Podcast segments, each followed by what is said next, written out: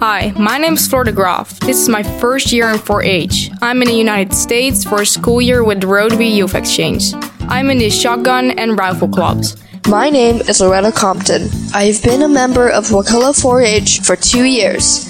I am involved in eight different clubs Crafty Creators, Marine Science, Archery, Air Rifle, Cooking for Life, 4 H Explorers, Wakulla 4 H Council, and the Wakulla 4 H CERT program. Today, 4 H members Caden and Gentry will be interviewing Missy Rudd Gainer. In the interview, they will learn how Missy's time in 4 H has prepared her for a lifetime of involvement in her local community. Hello, everyone. I am Gentry Turner, and welcome to the 4 H podcast. Hello, I'm Cannon Grubel, and I would like to welcome Missy Rudd Gainer. So let's jump right into it. How long were you in 4 H? I was in 4 H for as long as they would let me. I, I loved everything about the program. So, um, 10 years from mid 70s to mid 80s. If they were able to, like, if there was no age 18 limit, would you still be doing it today? More than likely, I would. I got to do so many experiences that I never would have otherwise.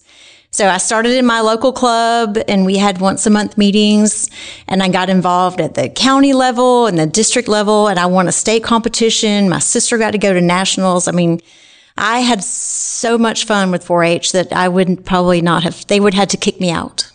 You said you won state competition. So what did you win exactly?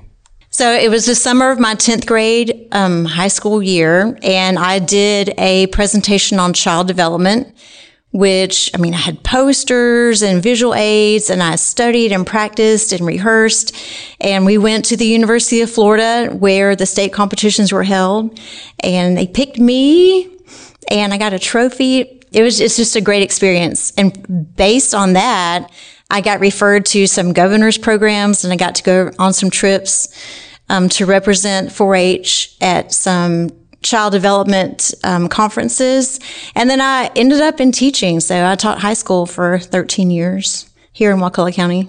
Um, did 4 H help you get there where you were? Absolutely. The skills that you learn in 4 H, whether it's how to be a leader, how to take notes, how to keep accurate records, how to run a meeting, how to, I mean, just the most random things, like how to plant shrubs outside so you save energy in your home. I mean, all of that I can trace back to 4-H. How have you used 4-H in your everyday life?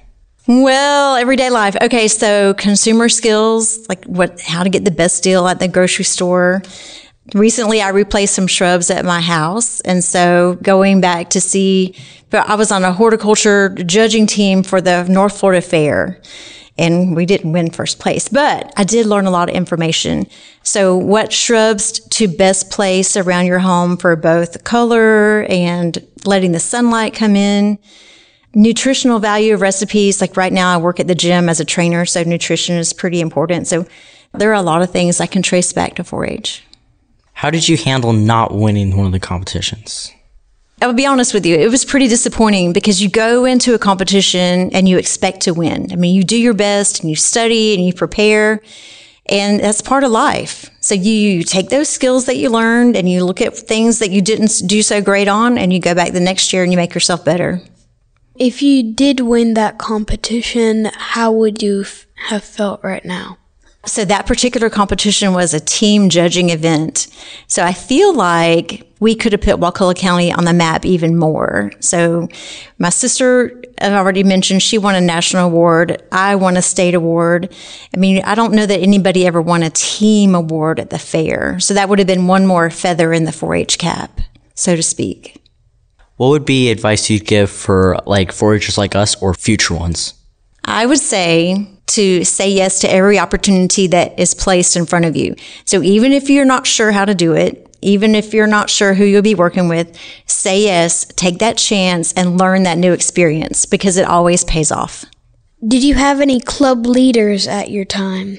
Yes, yeah, so a few of the ones that stand out. Um, Carrie Durden was the extension office uh, director at that time. Vera Harvey worked in the extension office. Cookie Coyle was my local 4-H leader. She lives in Sopchoppy. Her husband was a science teacher at Wakulla High for many, many years. She was a teacher also.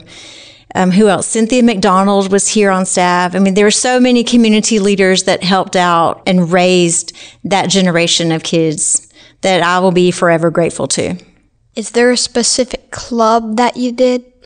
My club was the Sopchoppy 4-H club. So back then, Wakulla wasn't as big, and Crawfordville had a club, and I guess Panacea had a club, and Sopchoppy had one, and that was mine. So, what projects did you do?